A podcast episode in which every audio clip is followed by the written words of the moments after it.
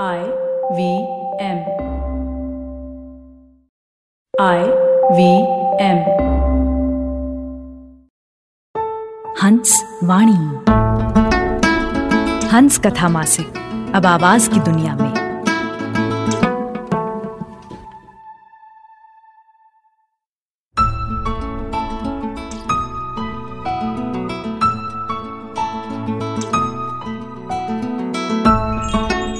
सुन रहे हैं हंसवाणी। पेश है बिमल लामा द्वारा लिखित और अमृता बेरा द्वारा अनुदित बांग्ला कहानी अलाउद्दीन और पद्मावती, जिसे आवाज़ दे रहे हैं जश्न कलम के कलाकार केसी शंकर।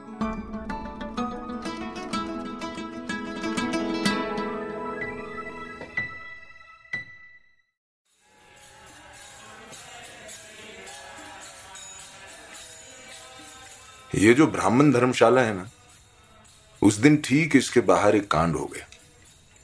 शायद अंदर कोई कार्यक्रम चल रहा था, क्योंकि ऊपर के बरामदे से गाने बजाने की आवाज़ का सैलाब नीचे सड़क तक उमड़ रहा था। वो आवाज़ें सड़क पर चलते लोगों के सिर शरीर पर प्रहार कर रही थी। कुछ लोग खुश हो रहे थे तो कुछ लोग विरक्ति से ऊपर देख रहे थे।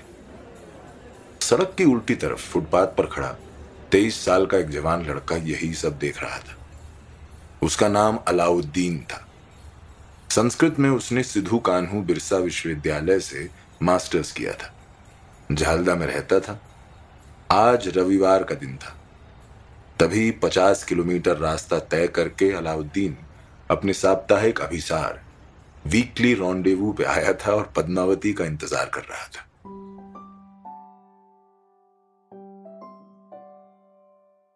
पद्मावती की उम्र 25 थी। कॉलेज में अच्छे ग्रेड से इंग्लिश ऑनर्स कर अब एक बीपीओ में टेली कॉलर का काम करती थी। हर इतवार को अलाउद्दीन और पद्मावती ब्राह्मण धर्मशाला के सामने मिला करते थे। फिर दोनों बाइक पर सवार हो शहर से बाहर थोड़ी दूर तक जाते थे।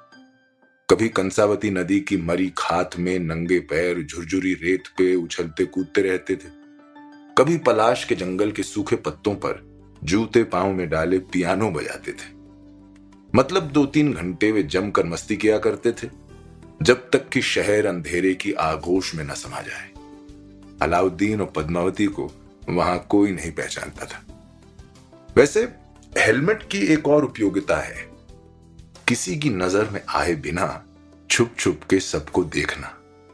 यही सहूलियत बुरखा पहनने से भी होती है। पद्मावती इसके बारे में कभी कभी सोचती थी।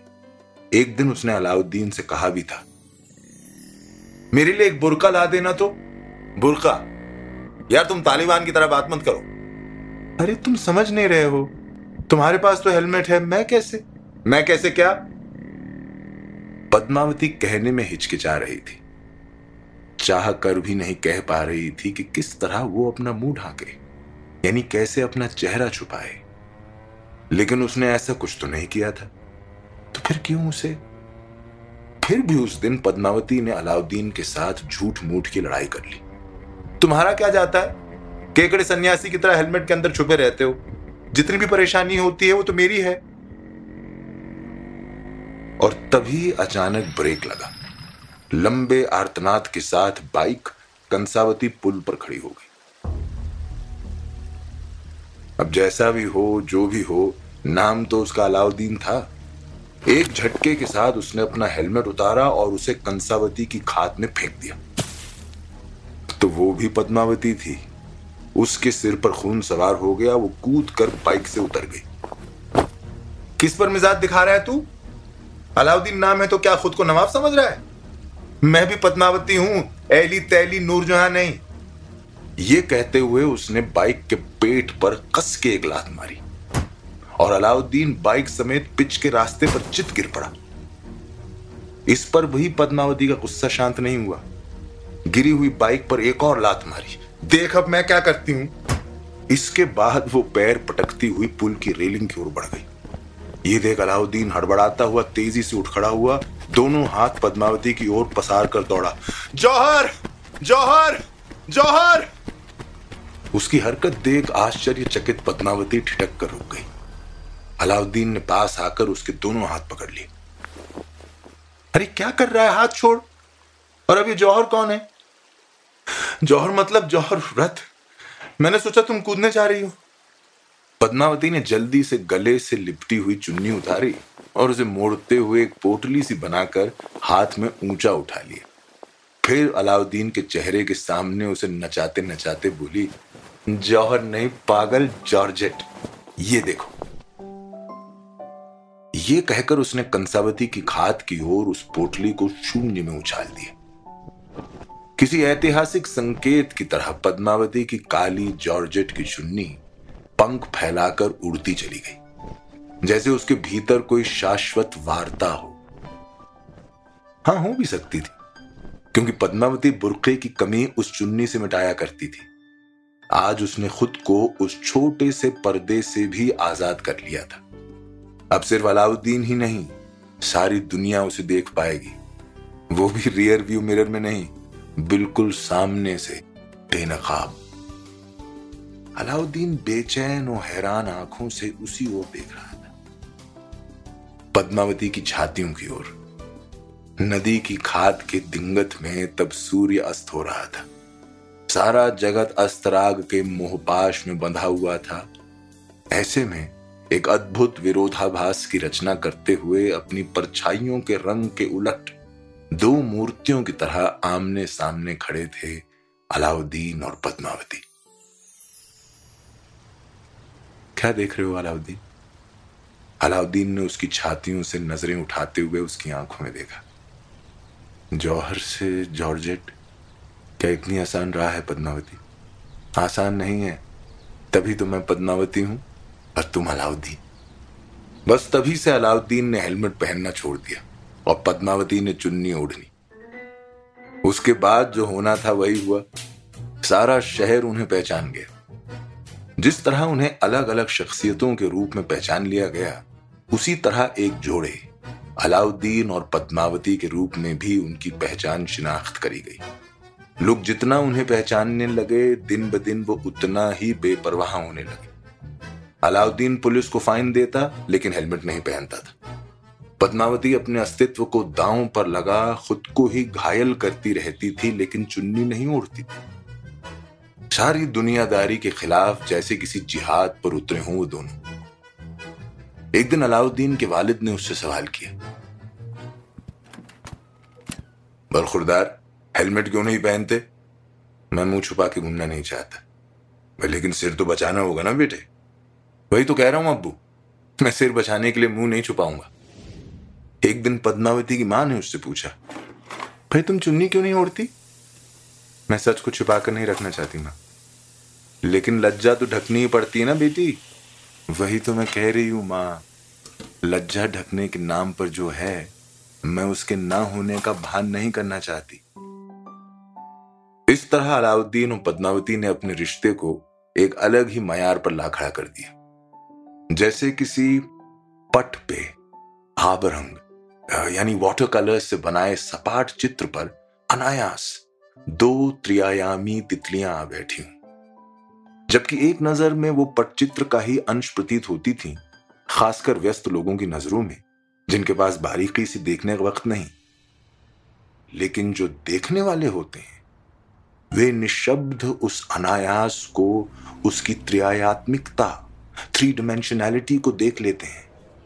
सिर्फ़ खुद देख कर सब्र नहीं करते, बल्कि दूसरों को बुला बुला कर दिखाते हैं, कान खींच कर समझाते हैं, कहा वो चित्र त्रियायामी है, कहा अनायास। इन लोगों का प्रचार कार्य मंत्र की तरह होता है। अब अलाउद्दीन और पद्मावती को कहीं भी शांति नहीं थी। वो जहाँ भी जाते, आकर्षण का केंद्र बन जाते थे। सब लोग काम छोड़कर बस उन्हें ही देखते रहते थे। दो चार बातें सुनाते कोई कोई सीधा उनकी आँखों में आँखें डालकर सवाल करता, तुम लोगों को शर्म नहीं आती? वैसे वो इन सब बातों से घबरा जाने वालों में से नहीं थे। उल्टा वे और भी विरोधी उठे, और भी जिद्दी, और भी जिहादी। अलाउद्दीन टी शर्ट छोड़कर जीन्स के ऊपर कुर्ता पहनने लगा। कुर्ते के बीच से काले धागे से लटकता उसका काला चौकोर तावीज झाँक रहा होता था। पद्मावती डीप नेक टॉप्स पहनने लगती है और भी उजागर करके रखती है अपने अस्तित्व की वास्तविकता को। वो दोनों पहले की ही तरह बाइक पर बैठकर घूमते रहते थे। अब वो शाम ढलने के आड़ में नहीं निकलते थे। दिन दहाड़े राजपथ पर सिर ऊँचा करके सीना तान कर घूमते फिरते थे। हेलमेट, बुरका, चुन्नी तो क्या वो आँखों में सनग्लासेस तक नहीं लगाते थे, जिससे वे अपनी आँखों में इस हादसों से भरे समय को संभाल कर रख सके। लेकिन कंसावती की रेत पर उनका अब उछलना, कूदना नहीं हो पाता था। पलाश के वन में पियानो बजाना भी कम हो गया था। दरअसल आजकल निर्जन और सुनसान जगहों पर जाने से बदन में सिहरन दौड़ जाती थी। हर वक्त। सीने में हल्की टिंग टिंग टिंग टिंग घंटी बजती रहती थी। जैसे नेपथ्य में कहीं किसी आपदा की दिशा में दमकल, यानी फायर इंजन भागा जा रहा हो।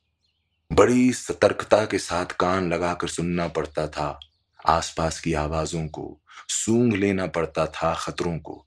आँखें गड़ाकर देखना होता था पेड़ पौधों के झुरमुट में कहीं कोई जरा सा भी कंपन तो नहीं हो रहा है। इसलिए एक दिन पद्मावती ने कहा, इतना प्रेशर अब नहीं झेल पा रही हूँ। कुछ करो। अच्छा चलो बाइक पर चढ़ो। लेकिन जाएँगे कहाँ? आज जुमे का दिन है। जुमे के दिन लोग कहाँ जाते हैं? मस्जिद में। और कहा? चलो। झटपट बाइक पर चढ़ते हुए पद्मावती ने कहा, चल चल मस्जिद के बाहर सुलेमान चाचा बड़े चटखारेदार गोलगप्पे बनाते हैं। चल। सुलेमान चाचा के गोलगप्पे खाकर पद्मावती बोली, अरे, आज तो अशोक पष्टी है। मंदिर के आँगन में तो बहुत चहल पहल होगी। चल ना एक बार। खुद से अनजान वो ऐसा करते रहे। इस बात को समझने में उन्हें बहुत वक्त लग गया कि वो अब पहले की तरह खुश नहीं थे। चोरी छुपे हफ़्ते में एक दिन मिलने का रोमांच अब और नहीं था। बल्कि ऐसा लगता था जैसे उन्होंने एक खतरनाक किस्म की लड़ाई छेड़ रखी है, जिसका चरित्र भयानक है, जो वज़न में आसमान सा है और जिसका परिणाम अनिश्चित है। इस तरह वो खुद ही अपनी जिद का शिकार हो गए। हो सकता है कि अपनी जिद को बचाए रखने में वे कामयाब हों, लेकिन ज़िंदगी जीने का आनंद वो खो चुके थे। तभी एक दिन फिर पद्मावती ने कहा, अब और नहीं झेला जा रहा। कुछ करो। चलो सोच कर बताओ। क्या तुम सच में तैयार हो पद्मावती? पद्मावती ने अलाउद्दीन की आँखों में आँखें डालते हुए जवाब दिया, मैं तैयार हूँ। तुम इंतज़ाम करो। वो अगले जुम्मे का दिन तय करते हैं। तय होता है कि अलाउद्दीन तैयार होकर अपनी निर्दिष्ट जगह ब्राह्मण धर्मशाला के सामने उसका इंतज़ार करेगा। और पद्मावती भी साज श्रृंगार कर तैयार होकर वहीं पहुंचेगी। घटना के दिन ब्राह्मण धर्मशाला में कोई अनुष्ठान चल रहा था। उसी का शोर बरामदे से उमड़ता हुआ सड़क पर फैल रहा था। उस सड़क पर लंबी घेर का कुर्ता पहन अलाउद्दीन खड़ा हुआ था। उसका कुर्ता ऐसा वैसा नहीं था, बाकायदा अफगानी कुर्ता था। और उसके साथ अलीगढ़ी पजामी, पैरों में नागरा जूते हमेशा की तरह उसके गले से काला चौकोर तावीज लटक रहा था और सबसे ऊपर सफ़ेद जालीदार खूबसूरत सी फैस टोपी बिल्कुल सिर के बीचों बीच बैठी हुई थी। कुछ ही मिनटों में ऑटो में सवार पद्मावती हाजिर हुई।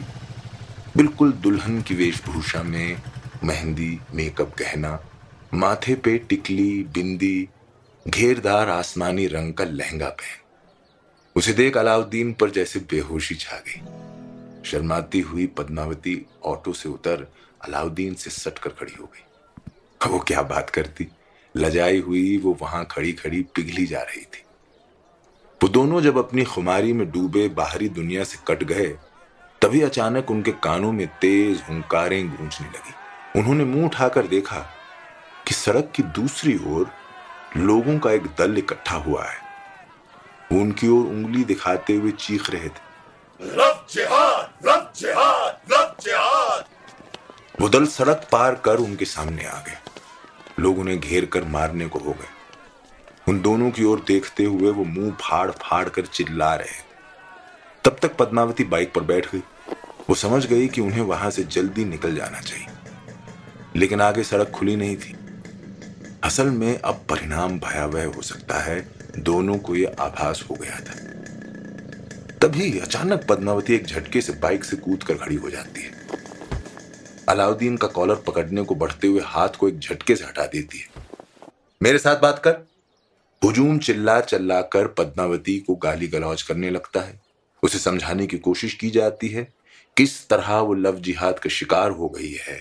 किस तरह वो एक अंतरराष्ट्रीय षड्यंत्र के फंदे में पाँव रखने जा रही है?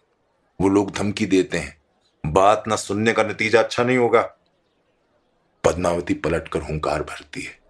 झिलमिलाते लहंगे में सजी समूरी दुल्हन दोनों हाथ शून्य की ओर उठा देती है। ठीक है, मान लिया। उस पल वो असामान्य लग रही होती है। जैसे कोई काल्पनिक चरित्र हर पल किसी नई किविदंती का निर्माण करती जा रही हो, जिसे अगली पीढ़ी सत्य समझकर विश्वास करेगी। एक दिन लोग ये मानना ही नहीं चाहेंगे कि असल में उसने ऐसा नहीं किया था। ये कि उसने जेके कॉलेज में कभी पढ़ाई नहीं की थी, कॉल सेंटर में काम नहीं किया था। लेकिन उस वक्त पद्मावती का वो रूप देखकर मारने आ रहे लोग ठिठक जाते हैं। पद्मावती वही वीरांगना की भंगिमा को बरकरार रखती है। मान ली तुम लोगों की बात। और अभी मैं एक दमदार इंसाफ करने जा रही हूँ। देखो तुम लोग। ये कहते हुए वो अलाउद्दीन की ओर मुड़ती है। तुम अभी मुझे तलाक दो। कहो तीन तलाक। अलाउद्दीन भौचक पद्मावती की ओर देखने लगता है। अरे बोल, तीन तलाक बोल। समय नहीं है हाथ में। धमकी खाकर अलाउद्दीन और भी असमंजस में पड़ जाता है। तीन तलाक। अरे तीन तलाक का मतलब तीन बार तलाक तलाक तलाक बोल। तीन तलाक तीन तलाक तीन तलाक। पद्मावती अब सचमुच धैर्य खो बैठती है। वो रणभूमि का हुंकार भरते हुए दांत पीसती है। अब वे उल्लू के पट्टे सिर्फ़ तलाक बोल तीन बार। आखिरकार अलाउद्दीन सफलता के साथ तलाक तलाक तलाक बोल देता है। संग संग पद्मावती लोगों की ओर मुखातिब हो जाती है। किस्सा खत्म? हम्म? अब जाओ, जाकर गाना सुनो। उसके बाद अलाउद्दीन की ओर मुड़ती है। भाईजान मुझे अपनी मोटरसाइकिल पे जरा घर छोड़ देंगे प्लीज़ हम्म? चलो स्टार्ट मारो। पद्मावती फिर बाइक पर उछलकर बैठ जाती है। अलाउद्दीन जल्दी से स्टार्ट मार चल पड़ता है। लोग तब तक भी इस सबसे उबर नहीं पाते हैं। वो सम्मोहित से सड़क से हटकर खड़े हो जाते हैं। अलाउद्दीन और पद्मावती राजपथ पकड़ कर चल देते हैं। थोड़ी दूर जाकर पद्मावती भीड़ की ओर पलट कर देखती है। दो उंगलियाँ मुँह में डालकर एक ज़ोर की तीखी सीटी मारती है। उसके बाद आसमान की ओर देखकर चीखती है। कबूल है कबूल है कबूल है।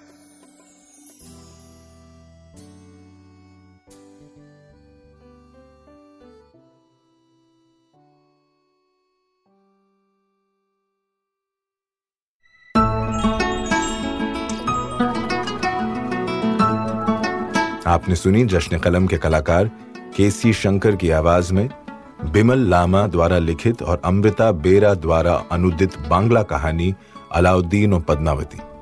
ये कहानी हंस पत्रिका के अक्टूबर 2021 अंक में प्रकाशित हुई थी।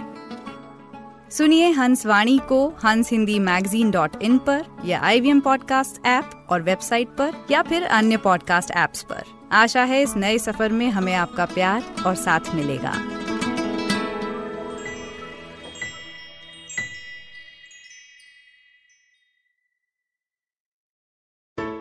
Hey everybody, it's been another great week on the IVM Podcast Network. On Advertising is Dead, foodpreneur and chef Saranj Koila joins Varun to talk about his latest venture, Bombay Meal Rolls. On Pesa Vesa, Anupam speaks to Ashwin Patni, head product and alternatives at Axis AMC. They discuss ELSS investing in India. On Smarter with Sid, Siddharth highlights lessons we should all learn from the Tinder Swindler documentary. On 30 Minute Raste, Keshav takes us on a tour of Dubai's grand malls. And on Say No to Drama, Chetna talks about our relationship with money. So, on a personal note, I wanted to let you all know that this week marks the seventh anniversary since I started IVM. I'm eternally grateful to the team we have here, especially Kavita Rajwade and Tejas Sringarpure, who have been here since the beginning. They've seen the struggles, our eventual acquisition by Pratilipi, and our continued struggles to make podcasting a large and thriving part of the media industry. We have the best hosts in the world, and I have to say that I'm so glad and so grateful that they have chosen to work with us. And finally, I'd like to say thank you to you, the millions of folks who have heard or watched our content. All I can say is, you ain't seen nothing yet. I hope you join us as we continue this journey. In the meanwhile, do follow us on social media. We're IVM Podcasts on Twitter, Facebook, Instagram, and LinkedIn. And remember, if you're enjoying this show or any of our other shows for that matter, please do tell a friend. Also, don't forget to rate us on any platform you're listening to. You can also check us out on YouTube. Get a list of all of our channels, you can go to ivmpodcast.com slash YouTube, where you can go to all the channels. And finally, we'd like to thank our sponsors this week, SBI Life Insurance, Bank of Baroda, Max Life Insurance, India Water Portal, and HDFC Life Insurance. Thank you so much for making this possible. A wise man once said, Traveling, it makes you speechless, then turns you into a storyteller. Well, listen to such travel stories and experiences exploring India on the Musafir Stories with us, Saif and Faiza. Catch us on the IBM website, app, or wherever you get your podcasts from.